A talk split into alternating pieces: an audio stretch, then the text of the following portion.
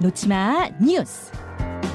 이 시각 온라인을 뜨겁게 달구는 뉴스 놓지마 뉴스 강승희 씨 어서 오세요. 안녕하세요. 예, 온라인상에 어떤 소식이 뜨거운가요?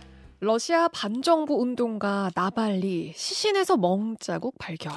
예, 국제 뉴스 중에 가장 큰 뉴스인 것 같아요. 네. 그러니까 러시아 고위 관리들의 부정부패 폭로하고 반정부 시위를 주도해서 푸틴 대통령의 최대 정적이다. 네. 뭐 이렇게 알려진 인물이고 이미 시베리아 교도소에 수감이 된 상태였는데 네, 된 상태였는데 갑자기 사망했다는 소식이 들려온 거죠. 그렇습니다.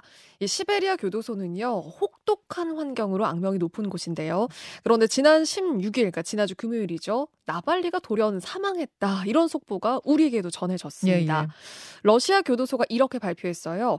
지난 16일 산책 후에 쓰러졌고 의료진이 응급 조치를 했지만 살리지 못했다라고 발표를 했는데 음. 그런데 이 나발리 측에서 이걸 받아들이기엔 뭔가 석연치 않은 정황들이 있었던 겁니다. 유족 측에서 이거는 도저히 받아들일 수가 없다. 이건 자연사가 아니다라고 얘기하는 증거는 뭐예요? 근거들. 우선 이 나발리 시신이 이 시베리아 북부에 있는 그 살레하르트라는 마을로 옮겨졌다라는 말을 듣고 거기로 갔는데 네. 시신이 거기에 없었다라고 주장을 했어요. 음. 그리고 부검이 끝나야지만 이 나발리 시신을 넘겨받을 수 있다는 말을 들었다고 하고요. 네네.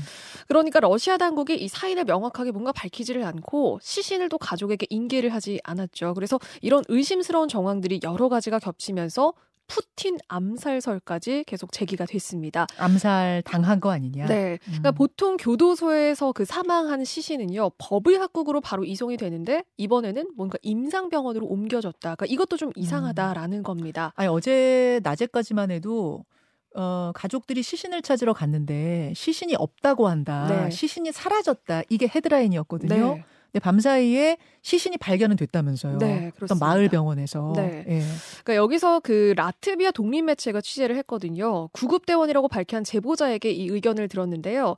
현재 시베리아 북부의 한 마을 병원에 안치돼 있다. 그러니까 이 병원인지는 구체적으로 확인은 더 해봐야 되지만 음. 어쨌든 마을 병원에 안치가 돼 있고 시신에서 멍 자국이 발견이 됐는데 그런데 이 멍이 뭔가 경련을 일으키는 사람을 붙잡을 때이 경련이 강하면 나타날 수 있는 멍이다. 이렇게 전했습니다. 그러니까 심폐소생술을 시도한 흔적으로 보이고 그러니까 교도소 직원들이 살리려고 노력을 했지만 심장마비로 사망했을 거다 이런 주장을 내놓기는 했거든요.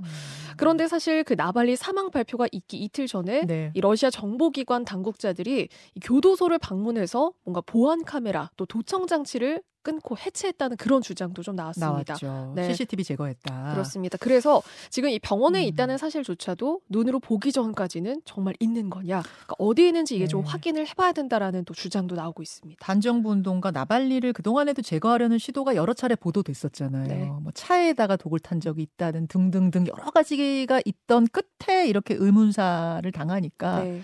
분위기가 상당한데 어, 시민들이 추모 행렬 또 반정부 시위 뭐 이런 걸 벌이니까 한 400여 명을 시위 벌이는 사람들 한 400여 명을 또 체포 구금했다면서요. 네, 네. 분위기가 심상치 않네요. 예, 러시아 소식 전해드렸습니다. 다음으로 갑니다. 부산 LCT 99층에서 낙하산 타고 뛰어내린 외국인들. LCT면은 여기 주상복합 아파트잖아요. 네. 그렇죠. 근데 거기서 99층에서 뛰어내렸다는 게 무슨 소리입니까? 그러니까 외국인 두 명으로 추정이 되는데요. 여기가 가- 그 사실 이 사람들이 base jumping이라고 하는 그 전 세계 유명한 그 마천루에서 낙하산을 타고 뛰어내리는 어떤 그 extreme sports를 즐기는 사람들로 추정이 되고 아, 있어요. 낙하산 메고 뛰어내리는 네. 그 저번에 그 롯데타워에 또 올라갔던 사람 있잖아요. 예. 그때도 낙하산 메고 올라갔던 사람 기억하실 텐데 예. 어, 15일 아침 7시쯤이고요. 이 부산 LCT 건물은 411m입니다. 음. 그런데 여기서 누군가 두 명이 그 낙하산을 타고 뛰어내린다는 그, 보, 그 장면을 보고 거예요? 네, 주민이 경찰에 신고가? 신고를 한 거예요. 어, 경찰이 출동을 했을 때 이미 이 사람들이 사라진 뒤였고요. 우선 좀 외국인으로 추정된다라는 의견 정도 전했습니다. 음. 경찰이 조사를 해봤더니 이 건물의 관리자 눈을 피해서 화물 전용 엘리베이터를 타고 그 99층에 전망대가 있거든요. 네. 그러니까 여기까지 올라간 걸로 확인이 됐습니다. 뛰어내렸어요? 안 뛰어내렸어요? 그러니까 지금 이건 주민의 목격담이기 때문에 네. 주민은 누군가 뛰어내리는 걸 봤다라는 거고요. 그래서 지금 경찰이 이 사람들이 누군지 현재 추적하는 과정에 있습니다. 아직 잡히질 않았어요. 이거 만약 뛰어내린 게 확인이 되면은 벌금형 아니에요? 네, 근데 사실 그 전에도 이 벌금형 받았던 사람이 있거든요. 음. 그 롯데타워도 그렇고 이게 벌금 500만 원 처벌을 받습니다. 음. 음. 사실 LCT에서도 한 5년 전에 이 베이스 점핑한 그 러시아 국적의 두 명이 있었거든요. 음. 그때 당시에 건조물 침입 혐의로 입건이 됐었고 네. 출국 정지 명령까지 받았었어요. 네.